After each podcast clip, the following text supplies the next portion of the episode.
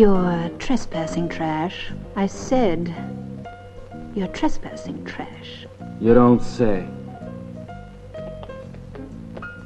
Did you come looking for trouble? Gotta get to the other side of the Bronx. Fast! Hmm. What's the rush? Planning on going to a meeting or something? Yeah, right. Between me and yoga.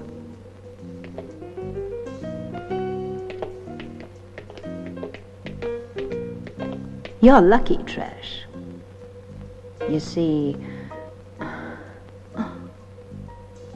I got a soft spot in my heart for you. And they say you got an iron heart.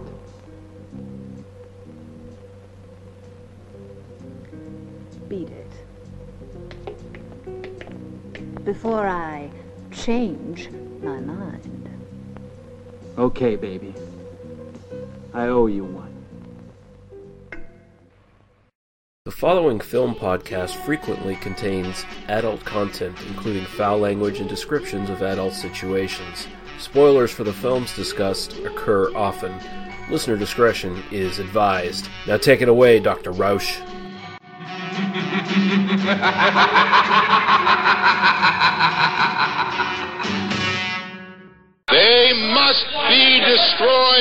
on sight.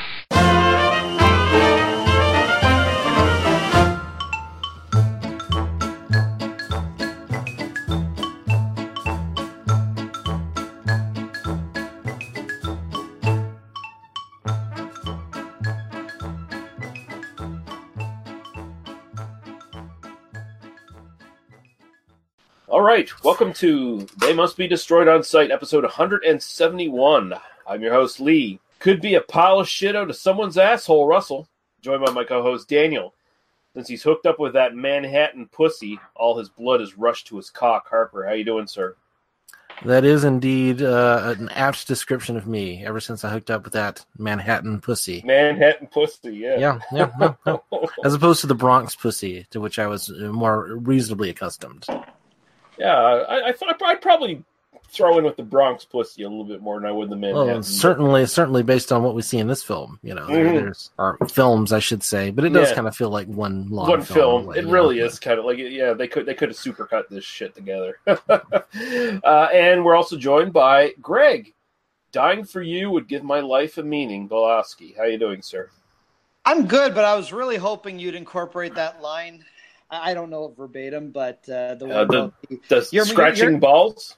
No, no, no. Your your mother your mother didn't give proper birth to you. She just gave birth to you in a sewer and left you, something like that. I, I, I, I don't know the line line verbatim, but you know the one I'm talking about. That that's the one I want. That's the one I feel that I've earned. I don't want to get too true to life, Greg. Let's, just, oh Let's try come to- on! let's try to keep a little bit of kayfabe going on here.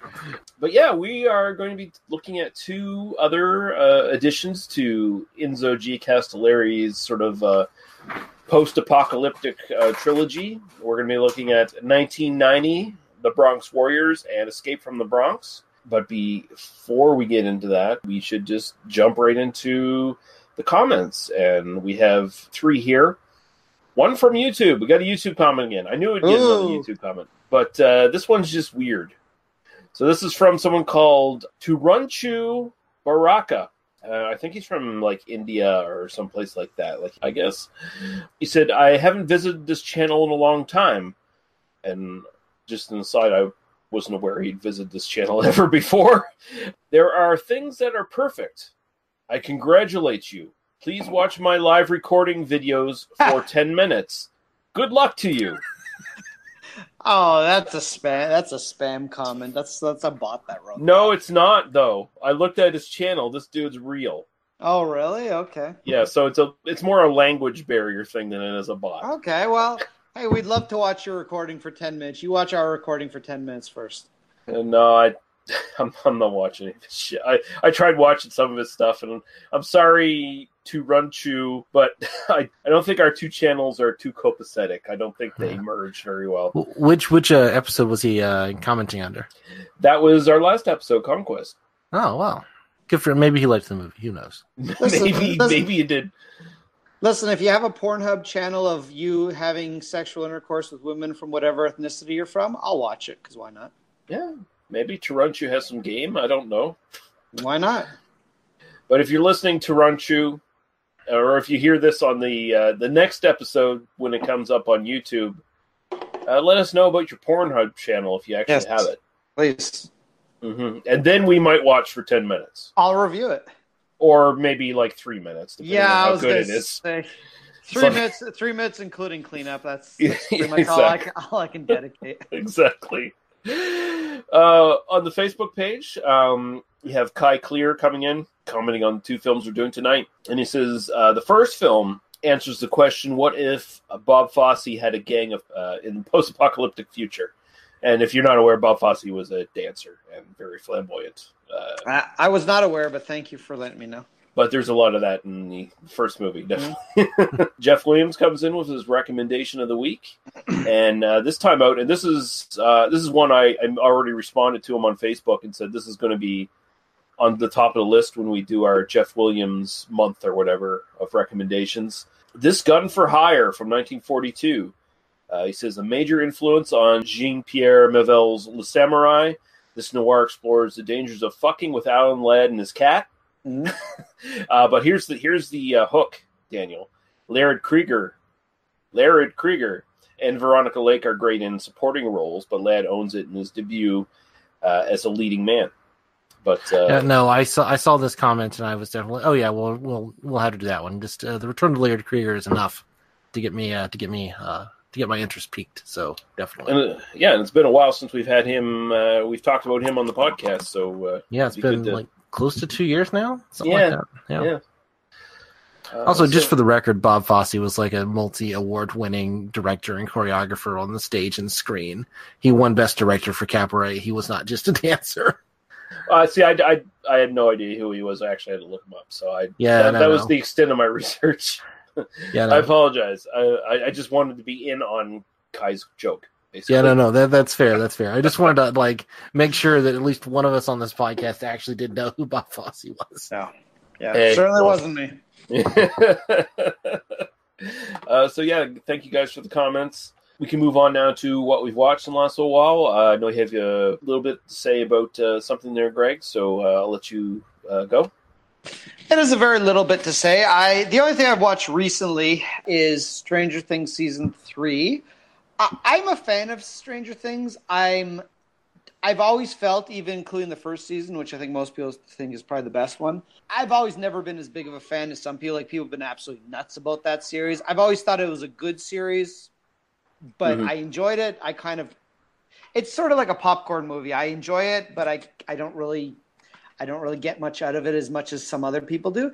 I enjoyed season three. Again, it was more the same. I felt it was really unnecessary, sort of like I felt the second season was unnecessary.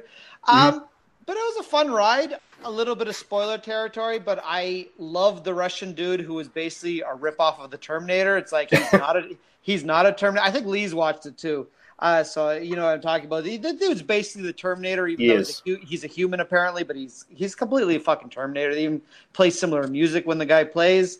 I like that. I also found it real strange that this secret Russian base that was very that apparently is so secretive that they snuck in, in under a mall with no one finding out that a bunch of kids can get in and out several times Mhm. undetected.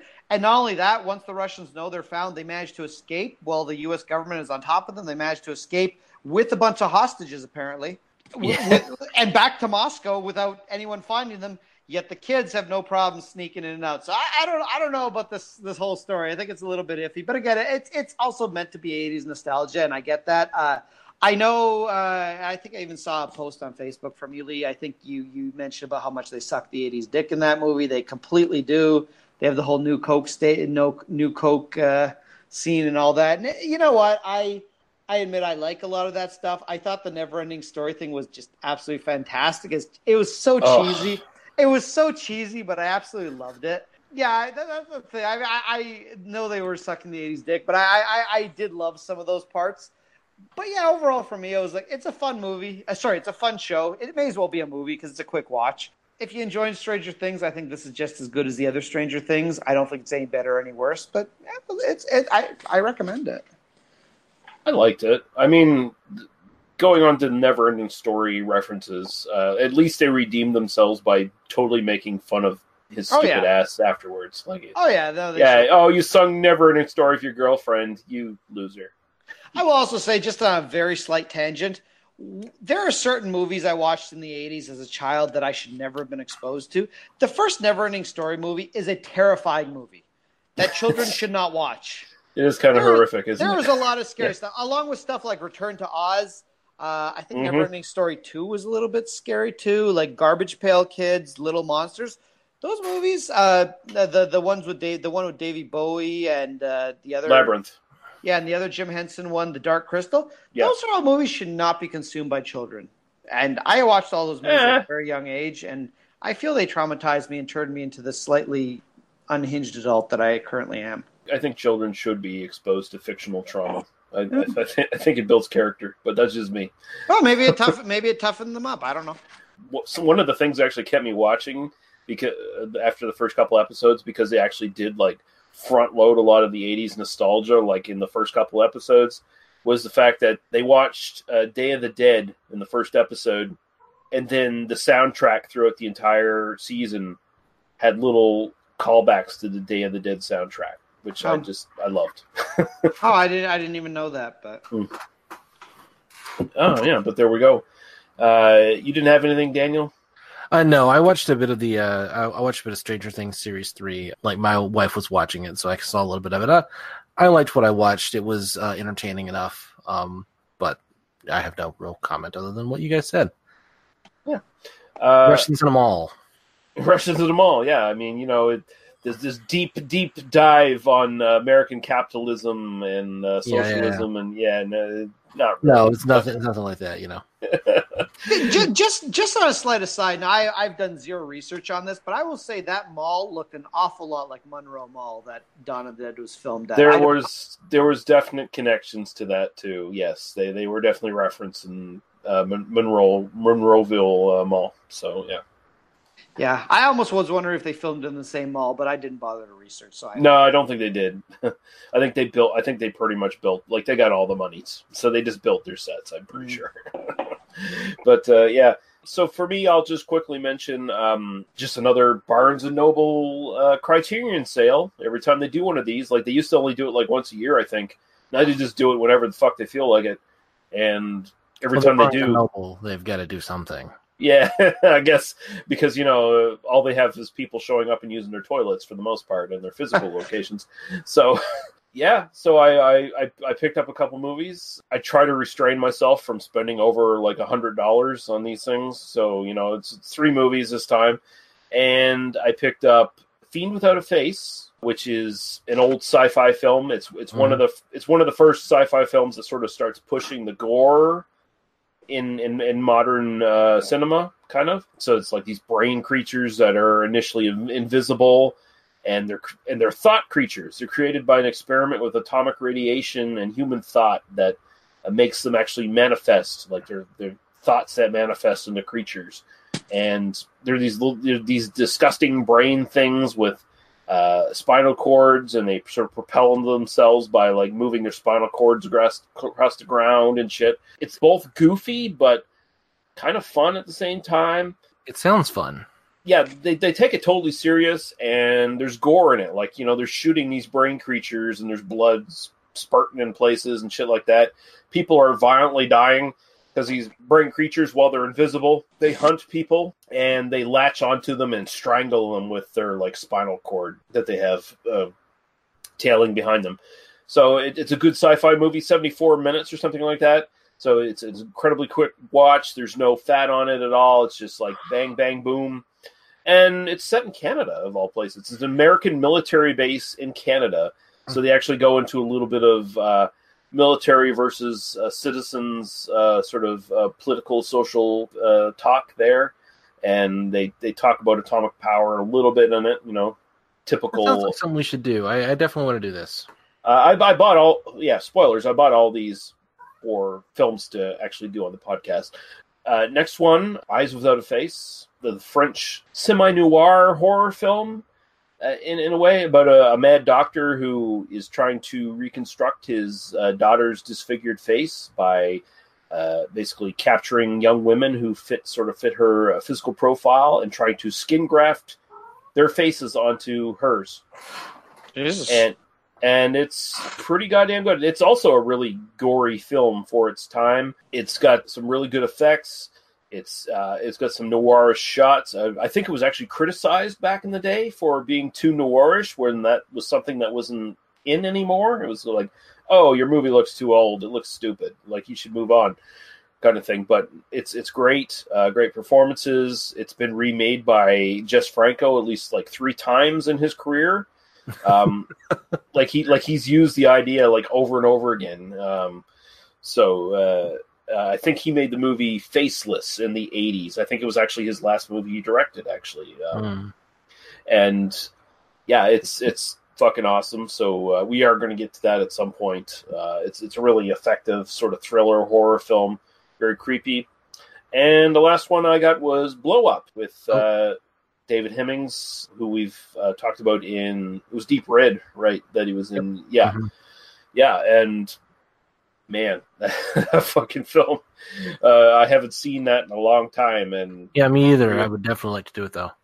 and rewatching that, you know, revolves. It's it's kind of got a connection to Baba Yaga in a way because it's sort of the same world with like uh, fashion photography, art photography kind of thing, and you know, but it, it's more about actually the photographer's life in this one, where it sort of it's more examines his lifestyle, and there just happens to be like a possible murder mystery underneath that that's kind of incidental to his sort of day or whatever, and really good stuff. So yeah, uh, look out for those coming on the podcast sometime in the next little while. In the next Um, five years, yeah, yeah. yeah. All right, so uh, we're going to take a quick break. We're going to play some podcast promos and some music, and we're going to come back and talk about the Bronx Warriors.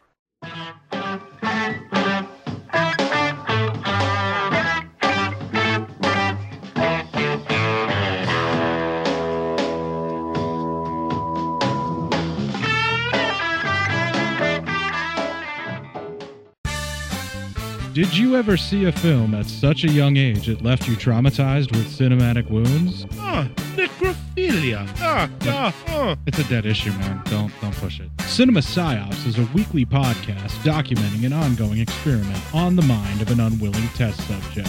No one should have to watch this movie. Oh, no one should have to watch this. No one should have to watch this movie. Surprisingly, it's not a topic that a lot of people really want to tackle. I'm shocked, prudes. I know, really. Right? It's the next sexual frontier that no one wants to explore.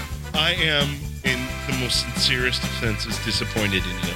It takes a powerful goddess like Connie, jam her arm down the monster's throat and kill it. Oh, I'm still tripping out over that. Even as a kid, I was like, I gotta find a girl like that. Every week, I, I get a new look of disappointment that I never thought I could get out of her. Unimaginable. At 12 years old, you should not be watching this movie. Obviously. At 13, you should not be. 14, you shouldn't be. I'm not entirely sure even 17 year olds should be watching this. Just because you're offended by something doesn't mean that you have the right to demand that it doesn't exist. Watching this film again, I had all of this like little nerd glee with everything that kept Little popping up. history all Yeah, popping up absolutely. at you. So I totally loved this film. Hey, I know why you you know couldn't see that. It's because your brain's warped from watching this shit at 12 years old. Yeah, this is this is a rough movie. I told you ahead of time when we were getting ready to do it that it was. How gonna a did you rough watch one. this shit at 12? Because physical wounds heal, cinematic ones don't. Listen to Cinema Psyops. Hello and welcome to Hello, this is the Doomed Show. I'm Richard. And I hate the burning. Shh, who are you? Speak. and I'm Brad. She came in and said, buck, buck, buck. and he said, buck, buck, buck. And she said, buck, buck, buck, buck. That's what I got. One is the Suspiria boner, the other is the Inferno boner. Which, anyway, which one is crying? The boner of tears. Hello, This is the Doomed Show is available on hellodoomedshow.podomatic.com and doomedmoviethon.com. Hello, hello.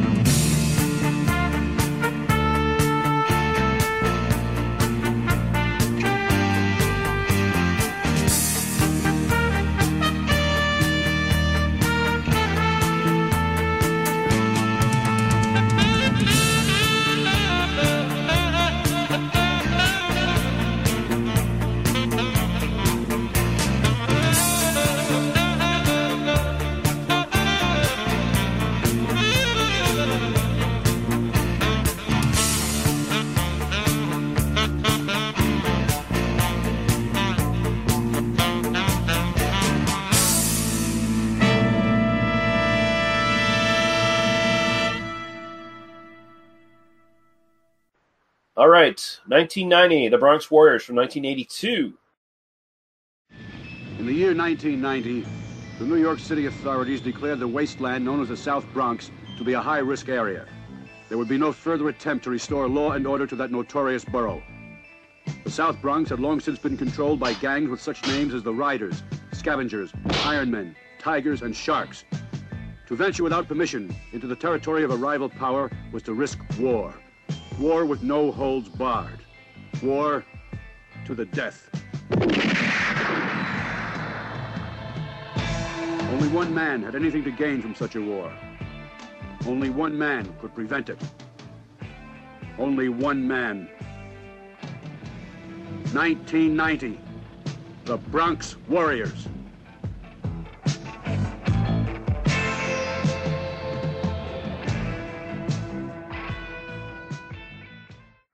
Directed by Enzo G. Yeah, this is, throws you right off, doesn't it? so, so, so, so distant in the future.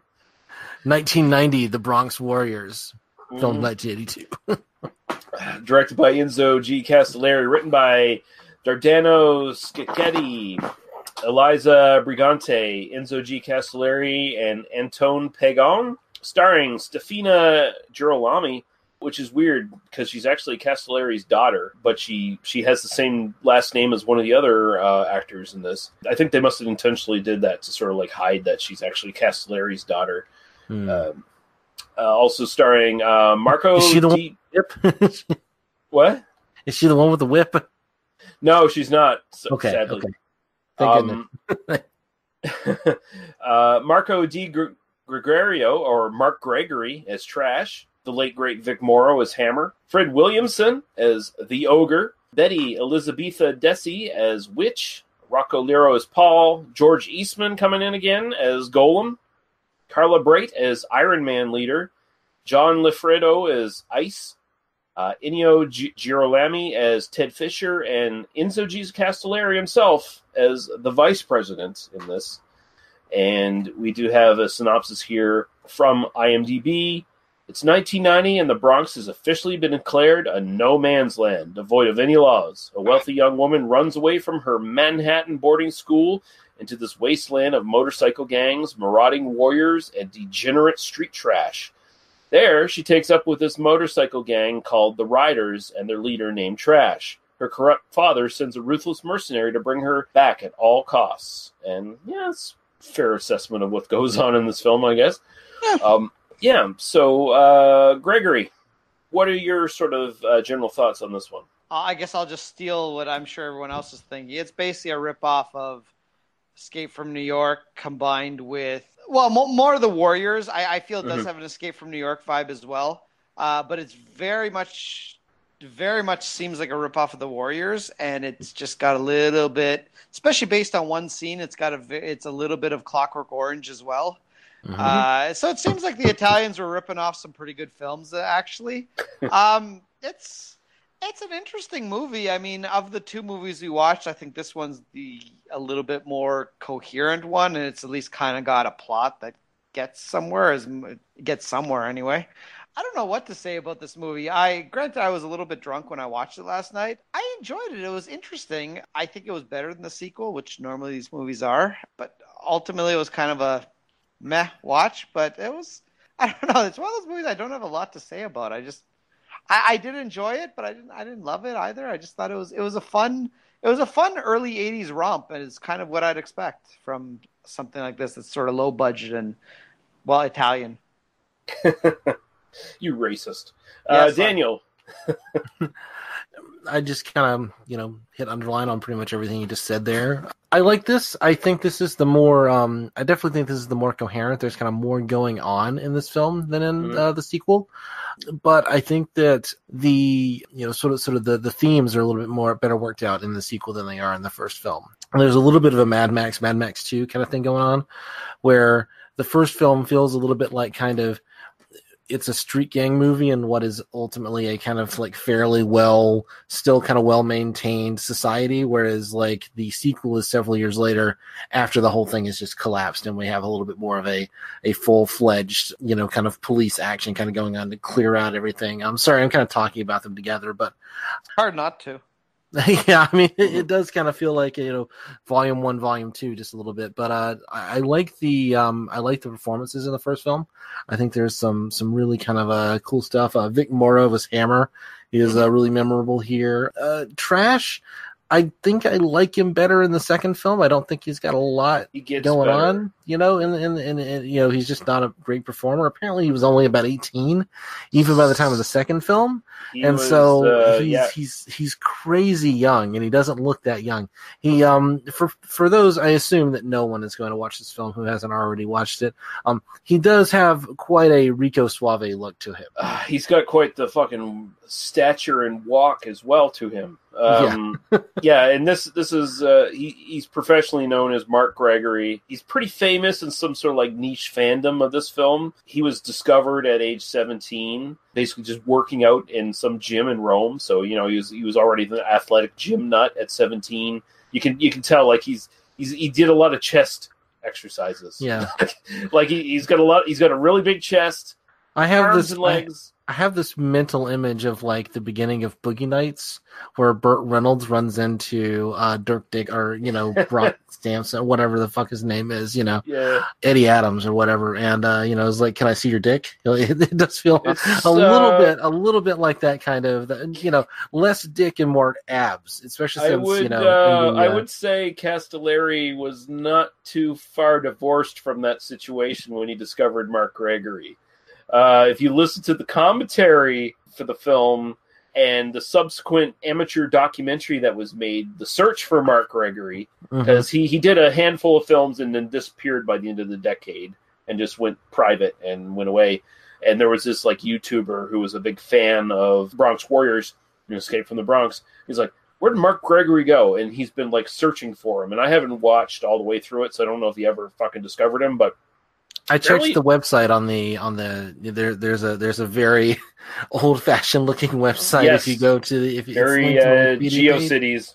and uh, it does it does not look like they they've updated it several times over the years, and it does not look like they they actually did uh, find it. Yeah, I don't think they ever like they they think they know where he is, but they never like quite confirmed it. Um, but yeah, so apparently Castellari is pretty smitten with this dude. Yeah. I, I don't know. I don't think he see. I don't think he saw his dick. Who knows? Maybe. Who Oh. knows? But either way, he was definitely interested in making this ki- this kid a star. And uh, and yes, you can tell in this film that Mark Gregory is not an actor. Right. Uh, he he's, he just looks He's good. He's very wooden. He looks fine. He's you know he's got a physicality to him. By the time of the sequel, he's definitely a little bit more of a performer, and you're gonna get a Mhm. little bit more of a you know you get a little bit more of a characterization there. Um, you know, so He, so you know it's uh, worth worth noting. But uh, he he walks up. He walks like he has a metal pole up his ass. Uh, yeah, he's a little bit of the weak spot of the first film. you mhm. know, yeah, which that's- is not a bad film. I actually did enjoy the first film quite a bit. I mean, I enjoyed both of these films actually. I was gonna say it, it helps that you have Fred Williamson and Vic Morrow here to like Yeah. it, right? Yeah, right, right. I mean, Fred Williamson doesn't do a whole lot, but at least he's kind of there. I mean, you can you kind of walk in. Um, I like how multi-ethnic the gang is. Mhm. You know, I, I like that it actually does kind of feel demographically like the Bronx. It's not Yeah. a bunch of you know sweaty Italian guys or whatever, which is kind of what I was expecting. I like the uh, I like the fact that there are multiple gangs and that the uh, the the corporation is kind of coming in and uh, you know pitting them against each other, which is very much you know kind of how these things actually go. You know, you you give weapon to one side in a conflict. I mean, it's Mhm. basically like colonialism was this. You know, you give you give weapons to one one ethnic group, and then you just expect them to slaughter the others, and then when they're done, you just slaughter the first group that you gave all the weapons to. Yeah, we uh we we sort of touched on that in Soldier Blue. Yeah, yeah, Yeah. yeah. So, but but yeah, no, I uh, I think the film basically works in, in terms of the, the thing that it does. It uh it has a kind of a downer ending, but not as much as the sequel does. No. so we're gonna get to, I think. Um, but uh, you know, uh, it's it's it's kind of hard to talk about because it's just kind of got a lot of stuff that happens. I mean, it would probably be easier to like comment on it, uh, you know, do a do a live com on it, just because it's Mhm. you know it's kind of entertaining to watch, but you know, not much of it kind of stuck in my memory, honestly. Um, Yeah. but I did like the uh, the performances of Vic Morrow as Hammer, and yeah, Fred Williamson as uh as the ogre The ogre, and yeah. and uh, you know there's a there's a girl with a whip uh, fighting Mhm. with a whip uh, at the end um, and that's that's always great. So yeah, I like a lot of stuff about this film. It, it, it is, of course, a blatant rip-off of Escape from New York, and mostly the Warriors, like yeah, uh, because it's ba- basically all about the the Warriors type weird gangs really sort of crop up in this film. Like you you, you get to know the sort of gang culture that's happening in the Bronx here. Uh, like I was tell- talking about in the New Barbarians, it's one of those movies where the apocalypse is only kind of like actually happening in this one select area Mm-hmm. where I thought it was it felt like it was happening only in one select area in, in New Barbarians. It's only actually happening in the Bronx in this film. Um, everything else is just kind of like a dystopia. But, Well, it feels more like kind of a kind of a like an economic collapse, you know, like Mhm. like uh, there's a lawlessness happening where like the state just doesn't have, um, you know, the cops aren't showing up anymore. I mean, and it does. Both of these films kind of exist in the, you know, the apocalypse is what happens when uh, white people are forced to live in the conditions that the third world is forced to live under in, in our in our world, you know. I love the opening credits for this because it, it reminds me of like a Shaw Brothers martial arts film. Mm, yep. um, where you, you you- you're basically showed off like the various weapons that are going to show up in the film. Uh, Shaw Brothers would show you also like techniques and show you like two guys fighting with those weapons and doing that shit. But here you, you at least you get like close ups of all the like some of the central central characters and some of the weapons and stuff like that. It's a very nice striking opening. It's it's better than having this like text on black screen or whatever. I think the movie works for the most part. Dialogue in this one is worse than in the second film because it's just incredibly stiff and and the line read it's it's it's it's more the line reads than anything else because there's so much dubbing in this. It's just a lot of it comes off very stiff and bad, but you kind of can forgive it because the characters are so big and interesting, and there's a lot of action. So it's always Yeah. like it's always it's always keeping you moving on to the next scene. There's no real big slowdown I feel in this film. Um, I mean, uh, Trash's relationship with uh, Anne, you don't even see that. It's just like she she gets saved by Trash, and then in the next scene, she's like already part of the gang and driving around on motorcycles with them and shit. It's like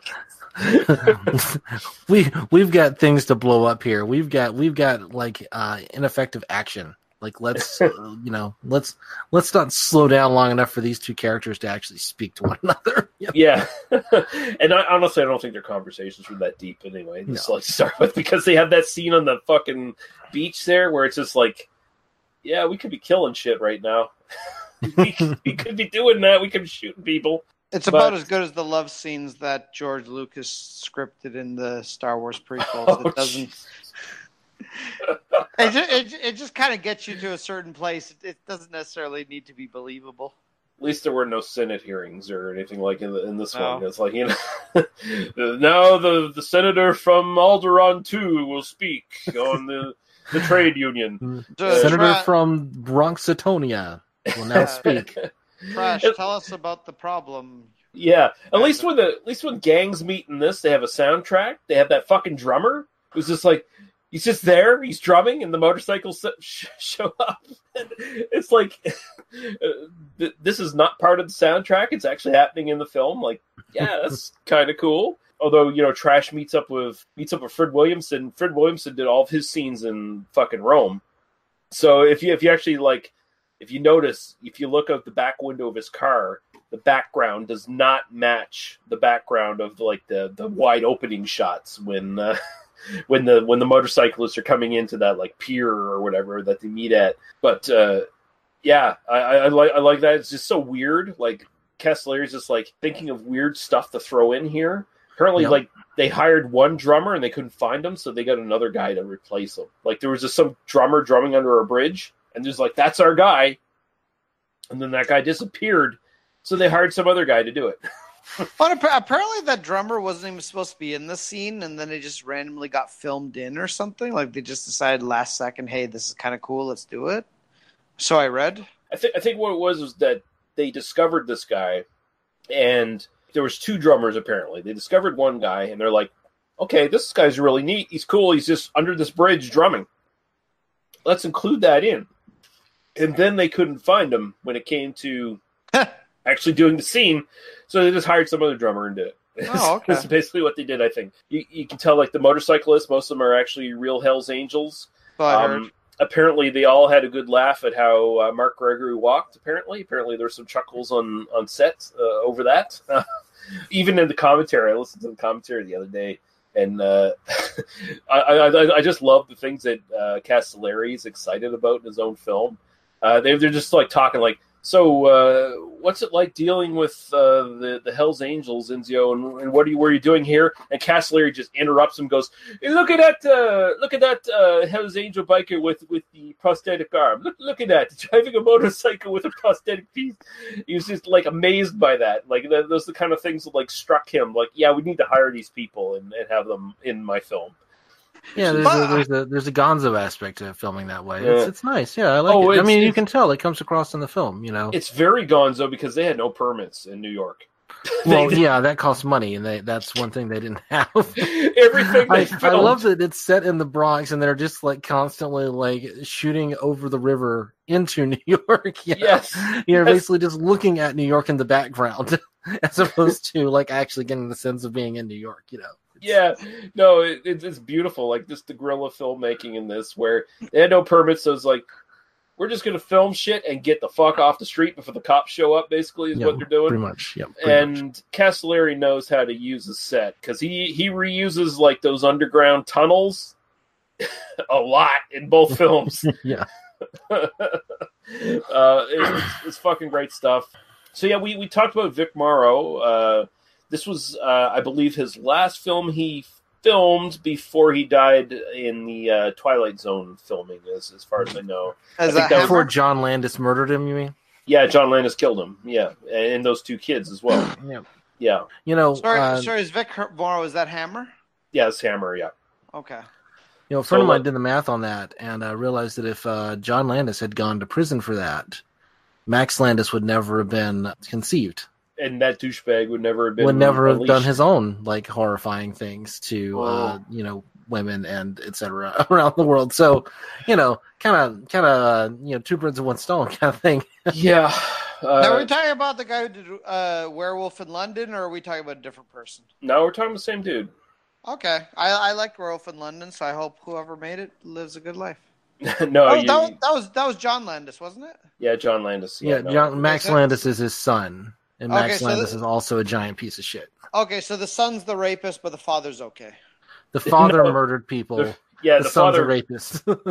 Yeah, the Oh. the, the, the father uh, broke uh, basically uh, child labor laws, many other things on the set of the Twilight Zone, and Vic Morrow and those two kids died. And if you are brave enough to watch it, there's actually film of that shit on YouTube if you want to see it. Well, I'm gonna be honest. Kids have it too easy nowadays. So you know what? May, may, maybe he did the right thing. I, I don't know. Who's to say? Did Paul join in on this cast? Yeah, I was, I was gonna say you got you guys don't have Paul, so I need somebody to be a little controversial. So you know what?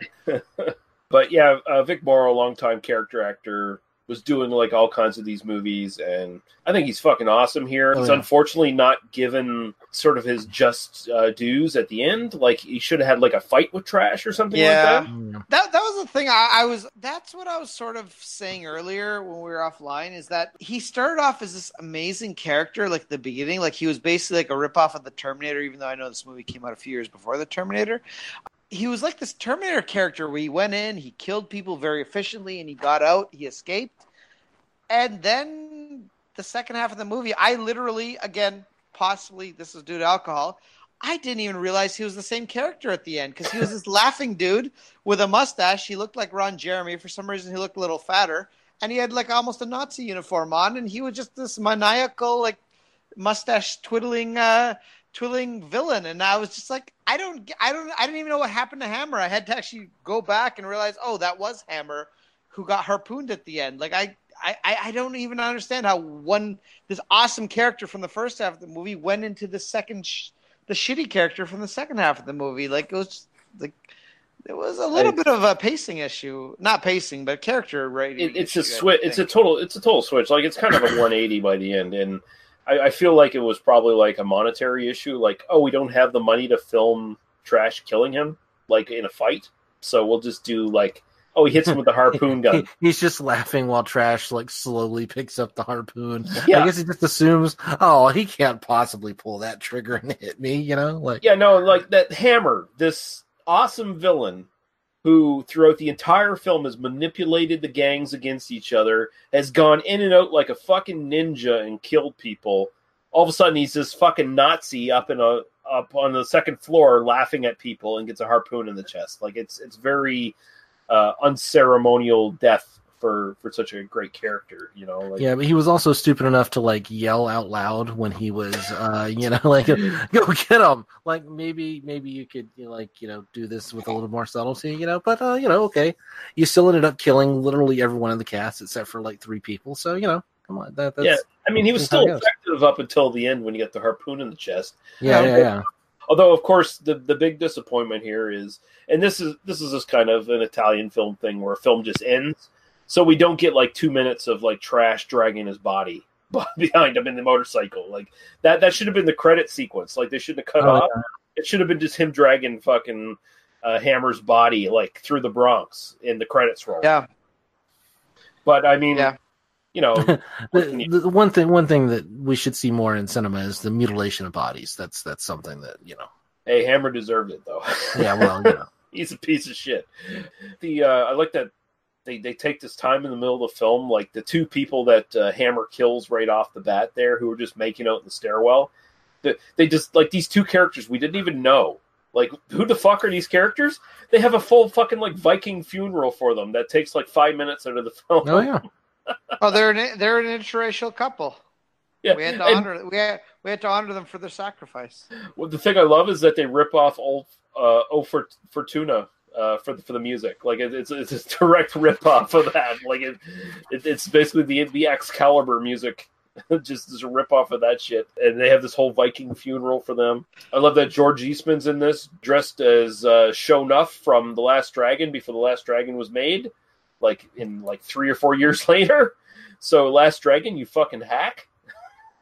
I guess because George Eastman's here with this like weird Eastern uh, Asian karate thing going on with like a fucking bun on his head or whatever, and I don't know what the fuck he's doing. Yeah, I don't get the reference. Sorry, but you know, like, yeah, sure. So no one knows the last. No one here knows the last dragon was Sho'nuff.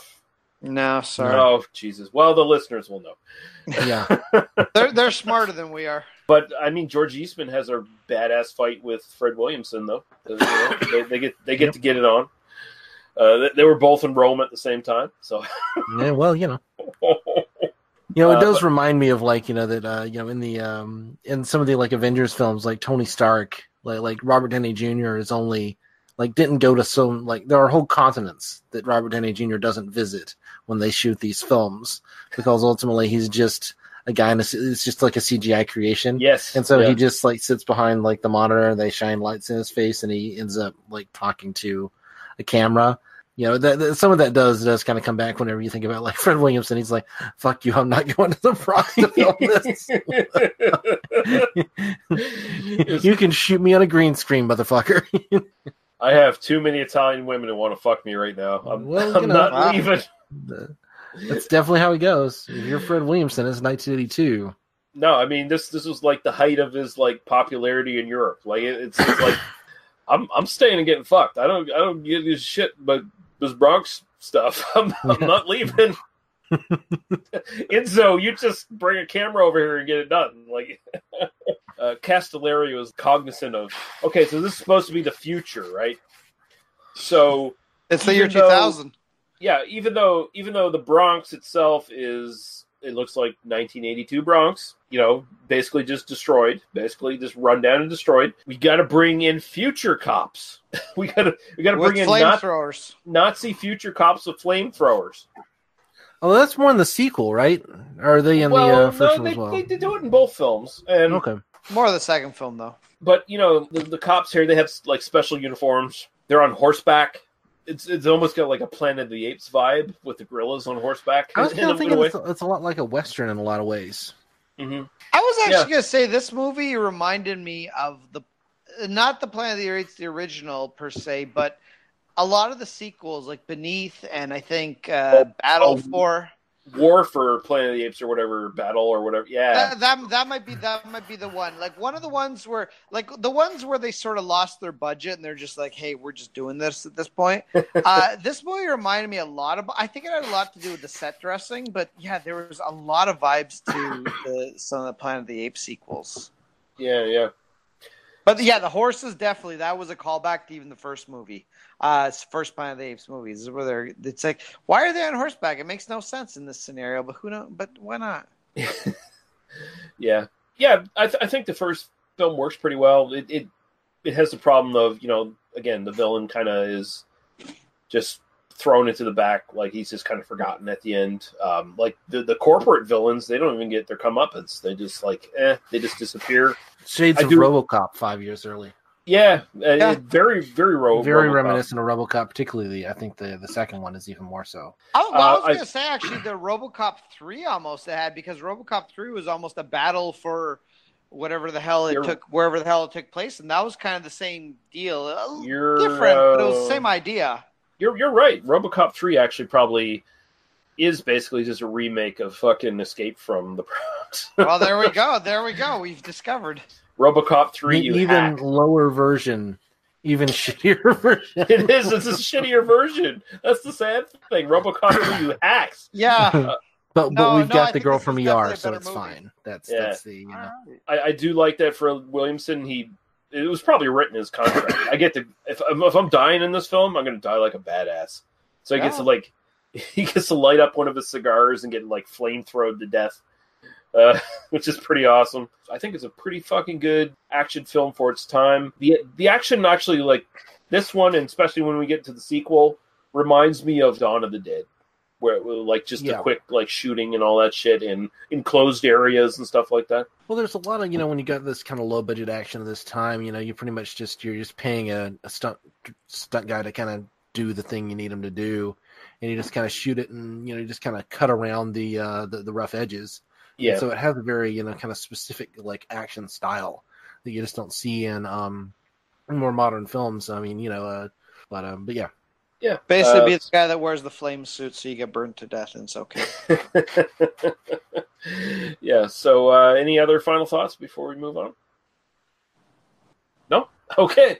It's, so, it's uh, really difficult to actually do combat with a whip. That's one of the that's that's Mm. one of those things where you know whenever you see a character like using a whip as a combat device, it's actually like woefully woefully inefficient. But yeah, she, and she's like straight up breaking people's necks with it too. right, no, she's really. I mean, it's it's supposed to be like oh she's a badass, you know, kind of dominatrix girl or whatever, um, and it looks great.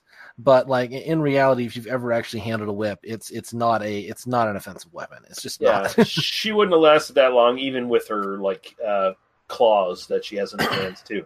No, And but the important the important thing is it gets a bunch of guys hard, so it's okay. and hey, she's she's got she's got claws. She's part of the tigers. Yeah. guys. And thematically, it fits very well. You ungodly warlock.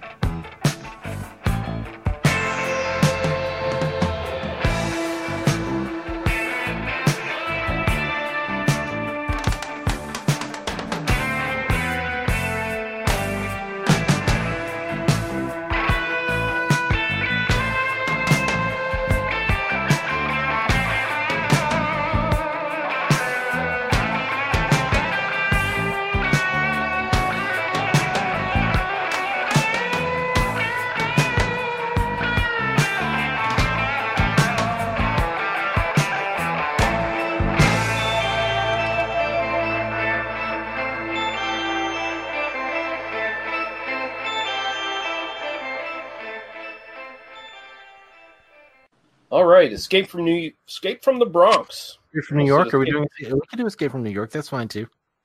We could def- we're, we're definitely gonna do it at some point, but um, Escape from the Bronx, 1983, aka Escape from the Bronx, 1990.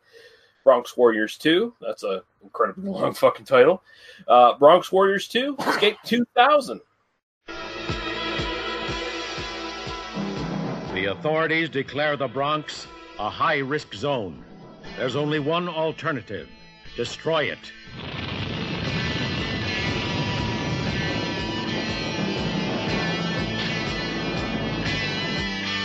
Destroy it.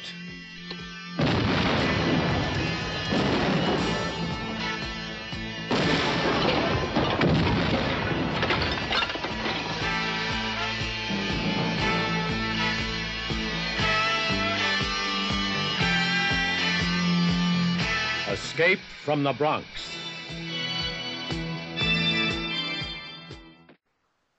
So there we go. Directed again by Enzo G. Castellari, written by Tito Carpi and Enzo G. Castellari. Mark Gregory is back as Trash. Henry Silva, a well-known movie villain. If you don't know who he is, you've definitely seen his face, or if you haven't, you haven't watched enough movies, and I just feel sorry for you. As Floyd Wangler, what, what a fucking name for a villain! Oh fuck, that that has to be like it has to be like some Italian thing where it's just like they just don't know how stupid that sounds. What do you mean? I would I would hate to be attacked by Floyd Wangler. I, okay, I guess you have a point there. That's the villain. That's the villain from Orgasmo. That's what. That is. Valeria D'Obici as Moon Gray, Timothy Brent as Strike, and this is uh, Giancarlo Prete from the New Barbarians with his American name.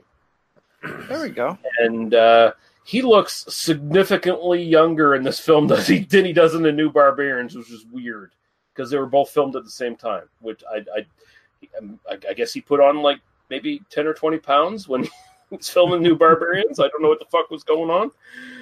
Antonio Sabato as Deblone, and this is the father of Antonio Sabato Jr. yes. minor action movie star or whatever, Antonio Sabato Jr. Right wing douche nozzle, Antonio Sabato Jr. Oh, that's disappointing. I didn't know that part. Former Uh, former soap star, Mhm. model. Ennio Girolami uh, coming back and as a different character, which is weird. We'll get into it, but as President Clark, Hmm. Paolo Malco as the vice president, Eva Samiris as Trash's mother, Alessandro Prete as Strike Jr., and I assume this is fucking Prete's kid. I, I didn't do research into that, but I'm, I'm kind of assuming here at this point. Mo Moana Pozzi as Birdie, and sh I actually looked into her. She's an Italian uh, porn actress, or she was. Uh, Oh, also boy. a television per- personality and a politician who died at age 33. Yeah, I looked at her Wikipedia page for research reasons. Um, Yes, yes. But More uh, importantly, can yeah. we look into her Pornhub page? yeah, I'm actually kind of interested to see what she did because there's some like controversy about how she died. Apparently, um, there, there's some theories that maybe she was killed by the KGB, which is okay. Uh, the, the official reason is liver we're, cancer. we're, we're now gonna we're now going to uh, become a true crime po- podcast, just Mhm. digging into that story. The next twenty episodes are going to be us trying to figure out, yeah, while drinking, how this Uh, died. Carla Brait is back as Iron Man leader. If you've watched the first film, she was the uh, David Bowie-ish uh, female leader of the gang that danced a lot. Which was uh, a pretty badass scene, honestly. Mhm. Yeah, Yeah, she does she's a little like- bit of that in this film. So yeah, and she's like, you know, It's trash. the, it's, the uh, Bob, it's the Bob Fosse influence. I'm I'm Yeah. kind of glad they had the continuity. I I love continuity in movies like this. I'm glad they brought her back.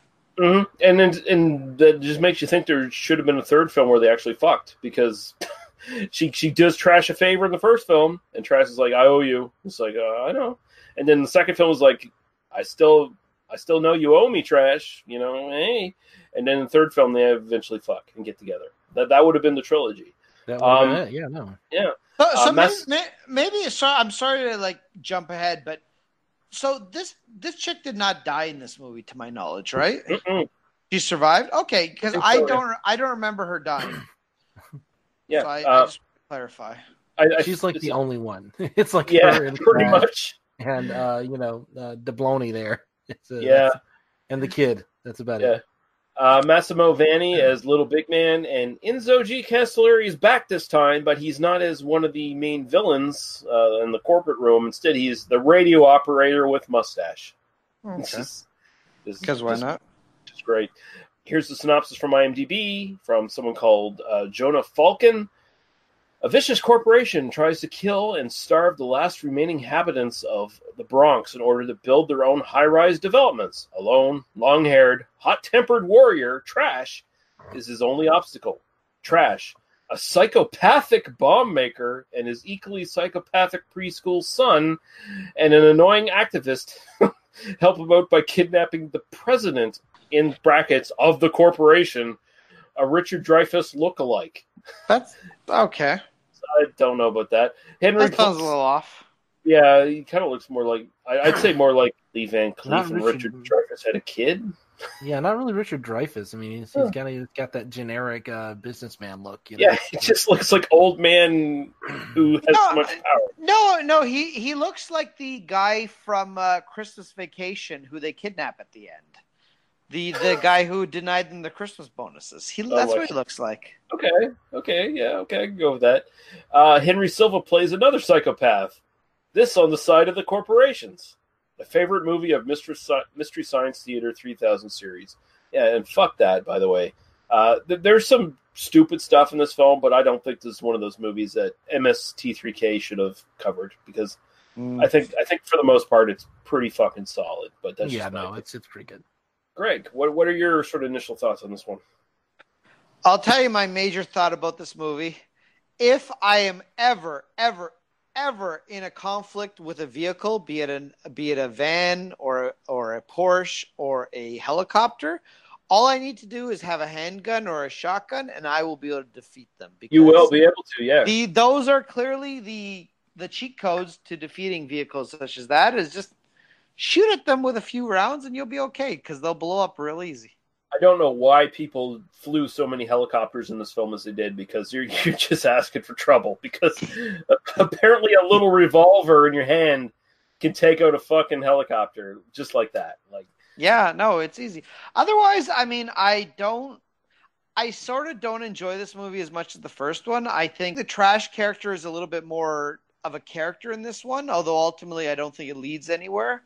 And I think the plot to this movie, I actually think it starts off more interesting, and again, that doesn't really lead anywhere. It's kind of like, eh, it's kind of interesting, and then the end is like, oh, just everyone dies, and so what? It's kind of like, well, well, what is really the point? I feel at least the first one, I feel kind of has some sort of a conclusion, even though it was a little bit, a little bit kind of, you know, iffy as well. But Eh, yeah, that's that's a good way to phrase it. But at least there was kind of some sort of conclusion.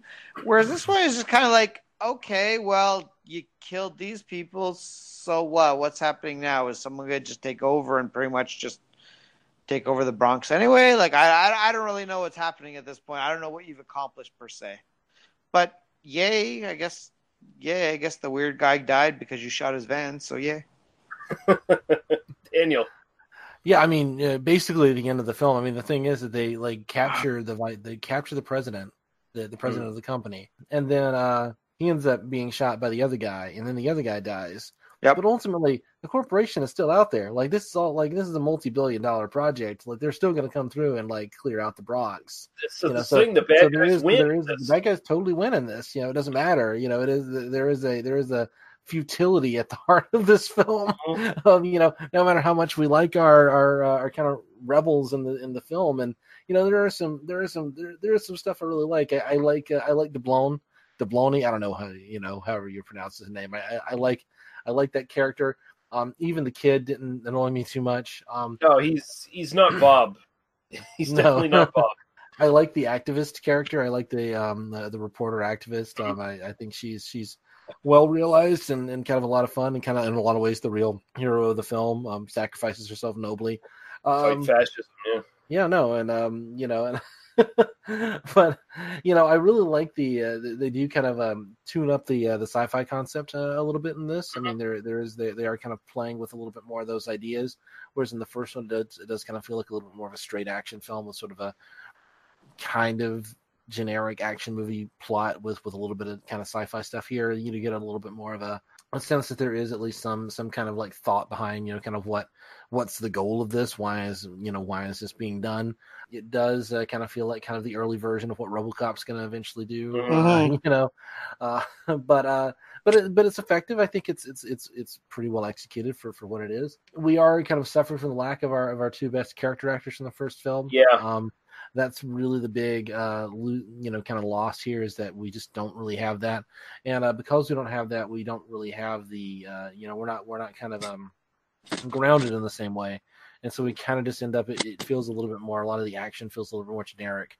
Um there's a little more just kind of running around without a whole lot of point behind it but ultimately i mean i think the i mean i don't want to say the ideas carry through but i think the the themes carry through and i think it i think it actually in a lot of ways for me it's actually a little bit more effective like kind of as a story than the first film which feels a little bit more like kind of like people scrambling around and kind of like alliances made and lost and that sort of thing um Yeah. whereas this feels a little bit more kind of kind of streamlined and straightforward so um in some ways i actually do prefer the sequel although you know i'd, I'd probably want to sit down and wa- rewatch them both back to back just to uh to kind of refresh on that but um yeah no Yeah, so this one kind of it carries over from the first one where it's a lot of the same stuff, but it kind of like twists the story a bit.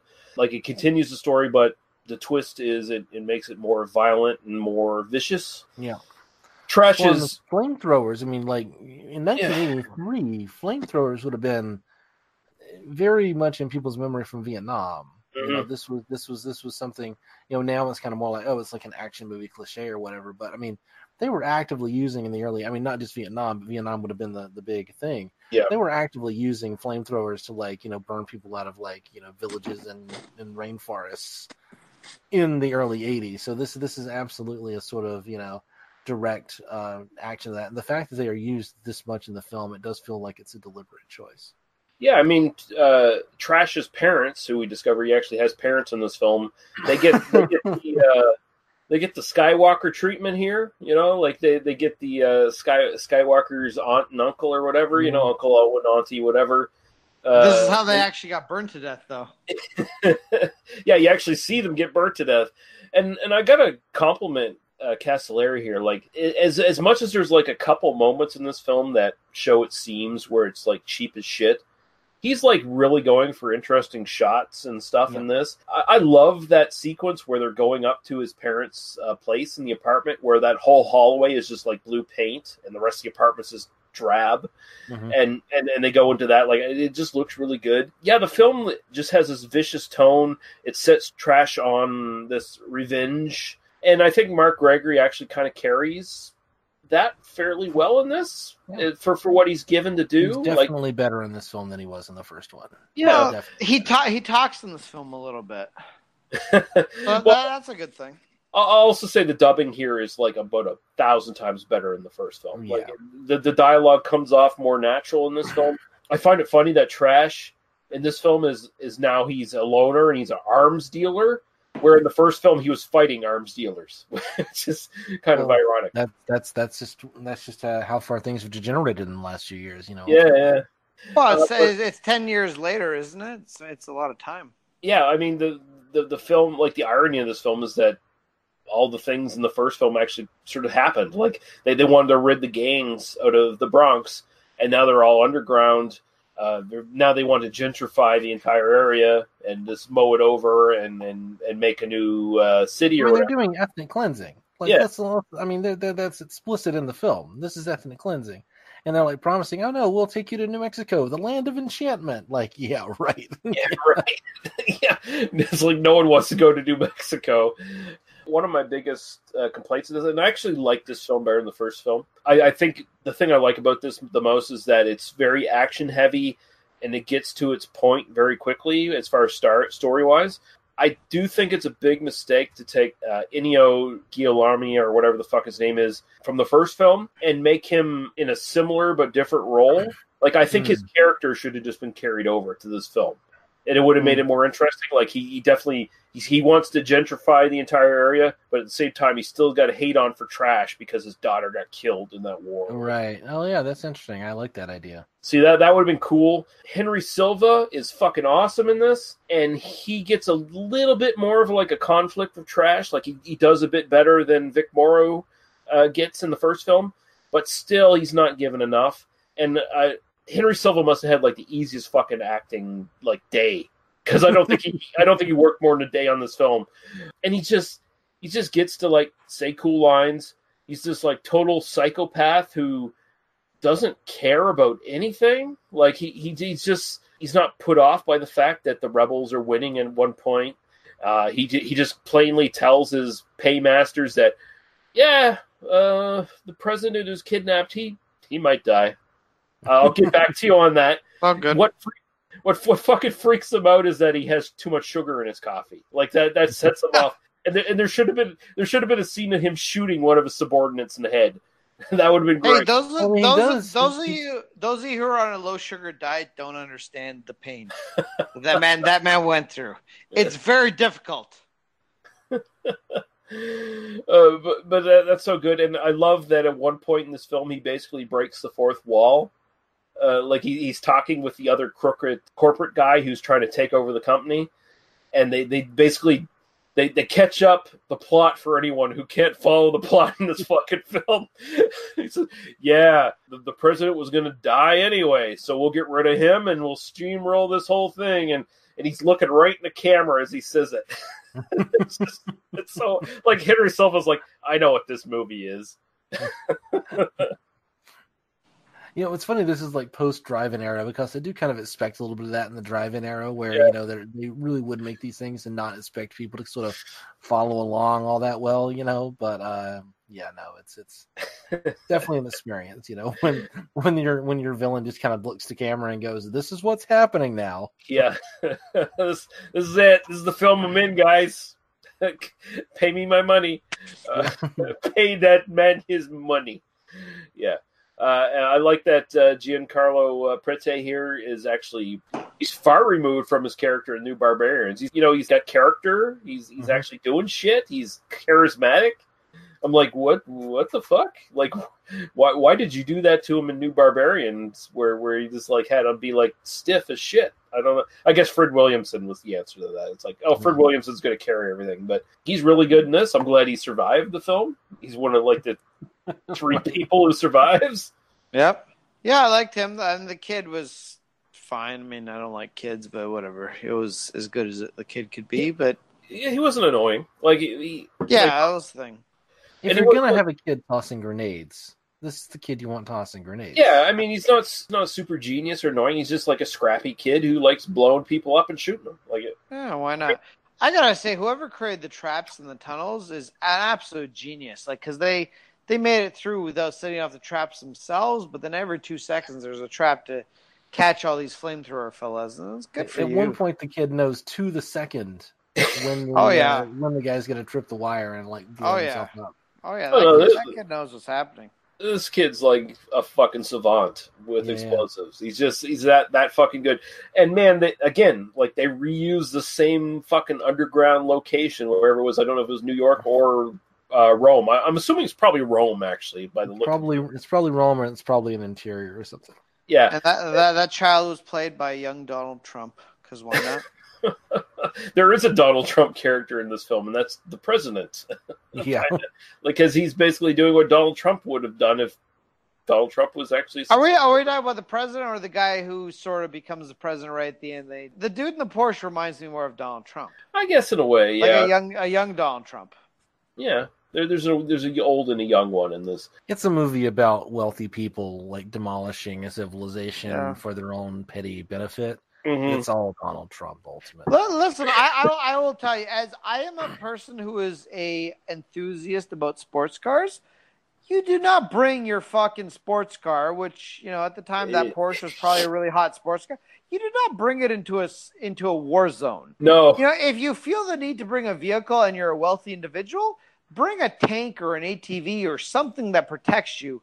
Who the fuck is gonna bring a goddamn like little in there and be like, "Oh, I'm gonna drive away. I hope nobody hurts me." I don't know why that fucking guy went in there so close. He didn't need to go there. He he, he could have talked to Wangler on a fucking telephone. It's like, is the job done? Yeah, the job's done. I killed the president. All right, deal done. I still got my company. The entire Bronx has been leveled. I win. Instead, he actually actually had to fucking show up there and drive his car through the fucking war zone. Like he has to drive a fairly long street to get out. Yeah, you know, you know why it is? Is because it's like, hey, hey, hey, guess what? See this Porsche? Yeah, you can't afford it. I'm better than you. Yeah, I, I guess. Yeah, I'm better than you. Here, this is like my cock. It's bigger than yours. So here you go. I love this one more though. Like the the action ramps up. There's an unlimited army of guys in silver suits and Oh, motorcycle helmets who get killed. Jesus Christ, they must have had like literally. If if you look at this in realistic terms, they must have had like thousands of guys on hand to Mm. do this job, and there's like, yeah, we can kill 500 of them. That's that's acceptable losses. Like, I, it does feel a little bit like a video game after a while, you know, where, Yeah. where um, you know, again, I've kind of, I think, kind of said this in the New Barbarians, like I would love to play a video game in this kind of setting, you know, but this definitely feels like a like a first person shooter kind of, you know, like where you got a bunch of a bunch of dudes in silver suits with flamethrowers coming after you, and you've got like bombs and like a little gun. I'd like, I'd like to know what these guys' weekly wages are. they, they must be very low. Like this is a dystopian future kind of thing. Like they're they're probably not being paid very well. Like they're probably being paid better than the common person on the street, and that's why They're, they they're, they're probably, they're probably being paid in that if you, if you do this job, we won't kill you today. could that could be it too. That's your, I mean, that's the- your payment. This, this, the, the thing is, this is New Mexico. We're relocating you to New Mexico, and the real thing is like, no, you get to be a uh, uh, you know a slave soldier in the uh, in a in a silver suit, helping to uh, you know clear Yeah. out your your fellow uh, men. So who's who has it better, them or the fucking police? Because a lot of fucking police get killed in this film too. Like they just get murdered straight up. Like when they go to kidnap the fucking president, there's like this whole scene where maybe like 30 police officers get murdered, like just straight up, like plain clothes detectives and uniforms. Well, that's the thing is our our hashtag heroes police officers that are like literally just doing their job. They get brutally murdered for just trying to protect someone. Uh, I, I Yeah, all guess they're seems a little hard. trying to protect the billionaires who are clearing out the uh, normal human beings. So, yeah, I, I guess I guess the real like story there is that like basically you're- they're just basically two steps away from being SS officers at that point. Well, they're they're just protecting like the whatever dystopian corporate fucking like it almost feels like the president of this company is more powerful than president of the United States kind of thing. Yeah, I mean, it is like uh, the president. Oh, like the president of the U.S. No, the president of the company. Duh. You know. Oh. I've got to say, I've got to say one thing. I'm just going to throw this in here. I love the uh, disinfestation annihilation squad. Like, Right. like that's such a that's such a like you know Yeah, sci-fi movie thing, but it's yeah, it's like, like- so effective, right? You know. Yeah, because the guy's chastising Henry Silva is like, "You're just committing genocide." It's like, no, it's not genocide. It's disinfestation. You know. Yeah, was- and Henry Silva's just like a perfect fucking psychopath in this film. He's just, and man, he's got the greatest face. Like he, he's he's like fucking Jack Palance with that like skull face kind of. Oh yeah, definitely. Yeah. yeah. Where and is he's smiling, he's loving killing people, and he, he's just a great villain in this. Uh, I love that shit. Yeah, this, this this works for me, and they they up the fucking gore and stuff in this too. Like there's there's one scene where uh, Giancarlo Prete fucking takes his rifle and smashes a dude in the face, and it just collapses his whole fucking face in his Oh helmet. yeah, no, that was amazing. That was amazing shot there. like it's like, man, you're more effective with the butt of the gun than you were when you had bullets. Jesus Christ. Yeah, and, and Trash is pretty good too. Like he's like fucking Conan the Barbarian. Like whether he's got a gun or he's just doing hand to hand, he's fucking people up like throughout this film. I think the action scenes in this are just like ramped up. They're better than the first film, and I Mm. thought the first film was no slouch either. So I love I love at one point they like just throw him like a tiny gun and he's just like he doesn't even need more ammo, doesn't he? He's just like, Oh no, we're good. All right. Done." he almost like flashes him like a thumbs up. It's it's a pretty like little like all right, okay, this is this Yeah. is the kind of film this is. But and uh, I enjoy An- Antonio Sabato's character. Uh, he's just like basically scumbag Sinbad is is, is what he is. Like, uh, but but yeah, I don't think I have anything else to say about other than like I like this one better because it's just ultimately these films are delivery systems for like low budget entertainment, like just action films, and I think this one does it better because it, it gets a lot of the complications of the story out of the way. Because the bad guys in the first film got all the complications out of the way. so it, now it's just trash on on a revenge kick, basically. That's it. So it works for me. Yeah, no, it definitely works. It's um, yeah, I mean, I do like the second film better, but I don't know. There are things I also like. I mean, you know, I, I like both films. You know, Yeah, no, I think they're both excellent. Um, it's it's just the, the second film works for me better as like a delivery system of all the awesome things I liked from the first film. I'm I'm really I'm going to looking probably be the outlier. I'm going to be outlier, and I'm going to actually say I think I enjoyed the first film more. But that being said, I think the first film works more as, as a late '70s movie. The second film works better as sort of a almost a mid '80s movie, where it's just it, it's definitely a more action movie. If that if that's your thing, I I don't know. I just something about the first film I enjoyed a little bit more. I get that. Uh, the, the second film feels like a Cannon picture.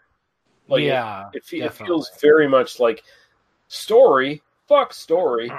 Let's just kill people. we've we've we've got we've got uh squibs to, to blow here. Come Yeah, on, yeah. you know, that's the you know. and and it, it feels like that one ends, and it feels like Castellari is thinking we can do a third one. Like it, it, it, it feels definitely feels like there should be a third one. It really feels like there should have been a third one with you know like like a couple more years later, where you know it is like kind of okay. The Bronx has been completely leveled at this point. You know. Yeah. Nate Mark Gregory, as far as I know, is still alive. Okay, so far anybody knows, and yeah, nobody really and knows, and, but, and you know. Castellari is still alive. He can't even be that old at this point. So I mean, they could they could theoretically make a sequel if they wanted to. yeah, I mean, um, They they could do one where uh, you know Gregory would be like fifty or something now. Uh, maybe the, the 60, Bronx. The Bronx is now gentrified. It's built up.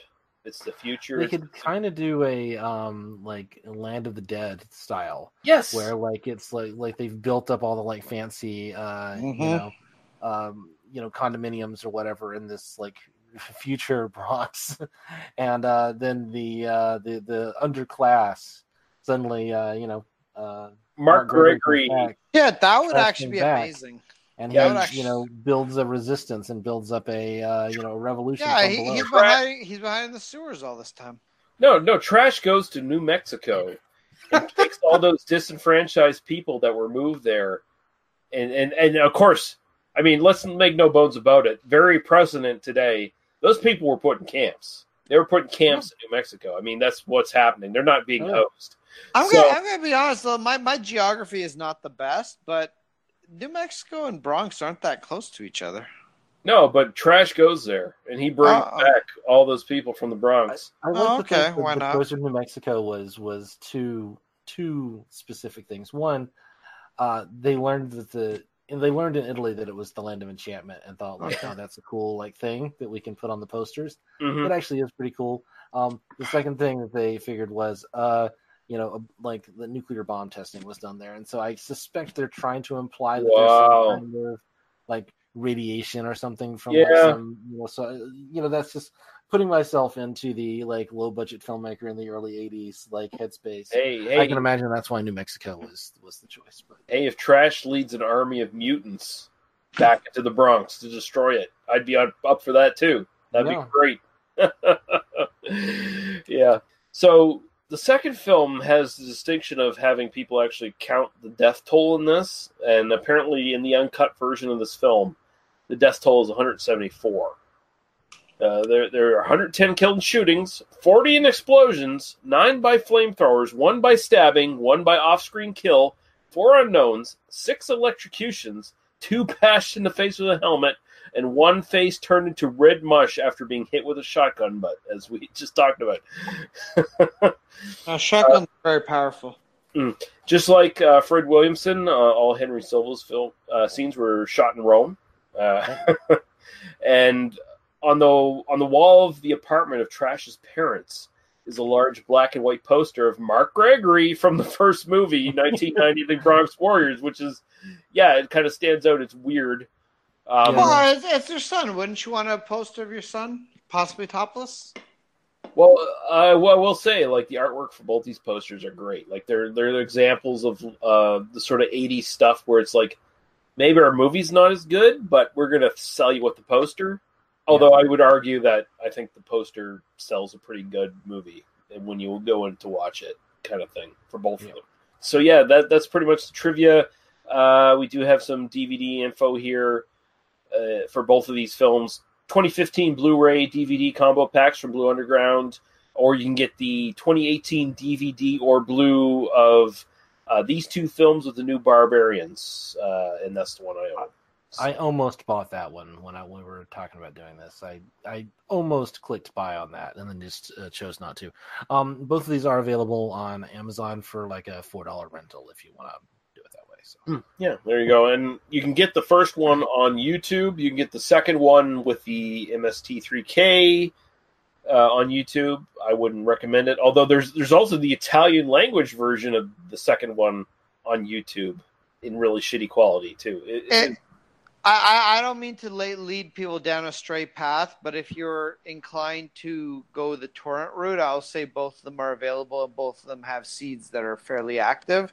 That I was able to pick up both movies. If if I were to do, it, I would. I'm not saying I would actually do it because that's a terrible thing. how if- dare you, sir? We, but- we have but- never promoted piracy on but this. but, podcast. but, but I would say if I were to just as an experiment pirate it, I would say I could probably download them in about 45 minutes to an hour, which is not super fast, but it's reasonably fast for a movie that's not particularly popular. But I would never do it. But if if I did, that's how about how long. it you were estimating those times as a person who has never engaged in piracy before.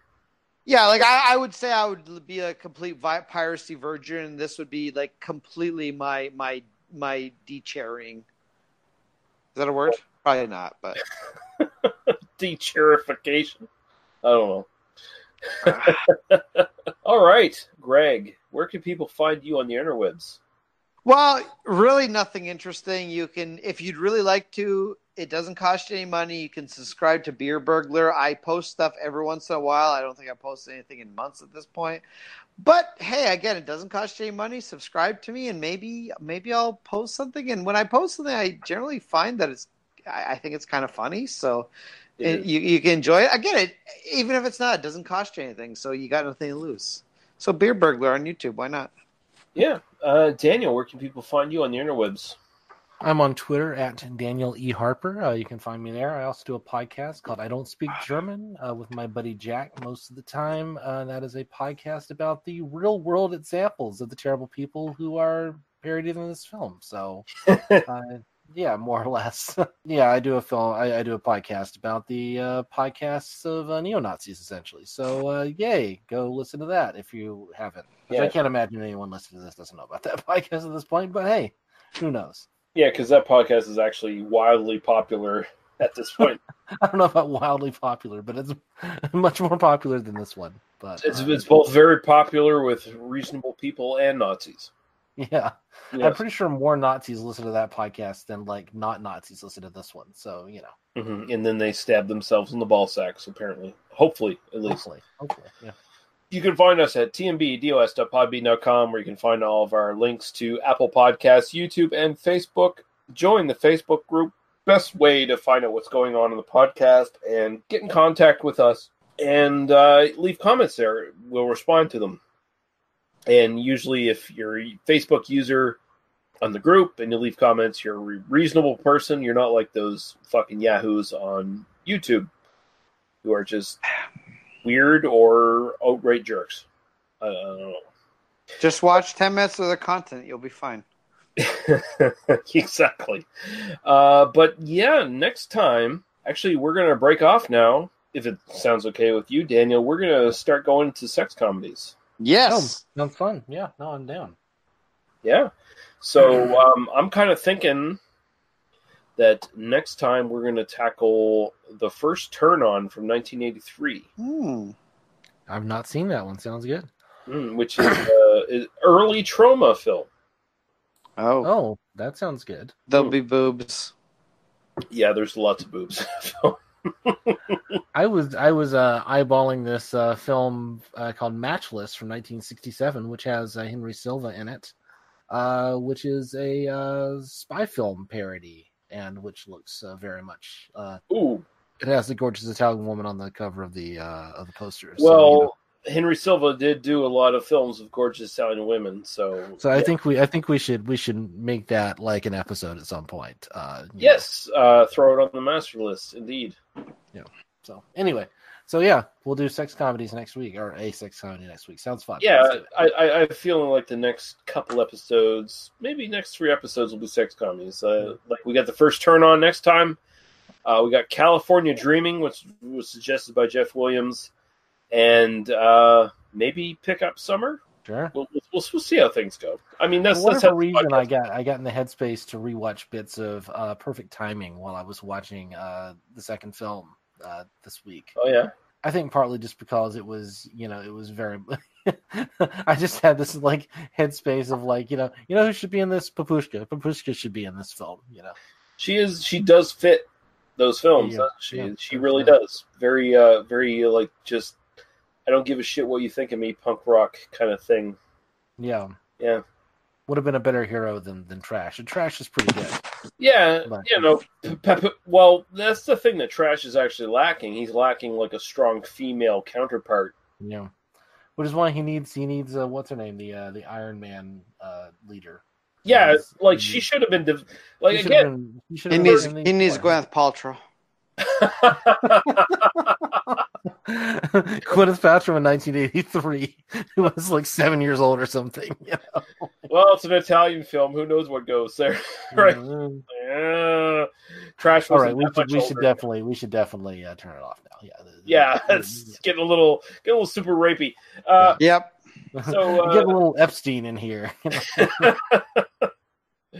uh, so yeah, thank you guys. Thank you everyone for listening, and we will see you again soon. Goodbye. Bye. Bye.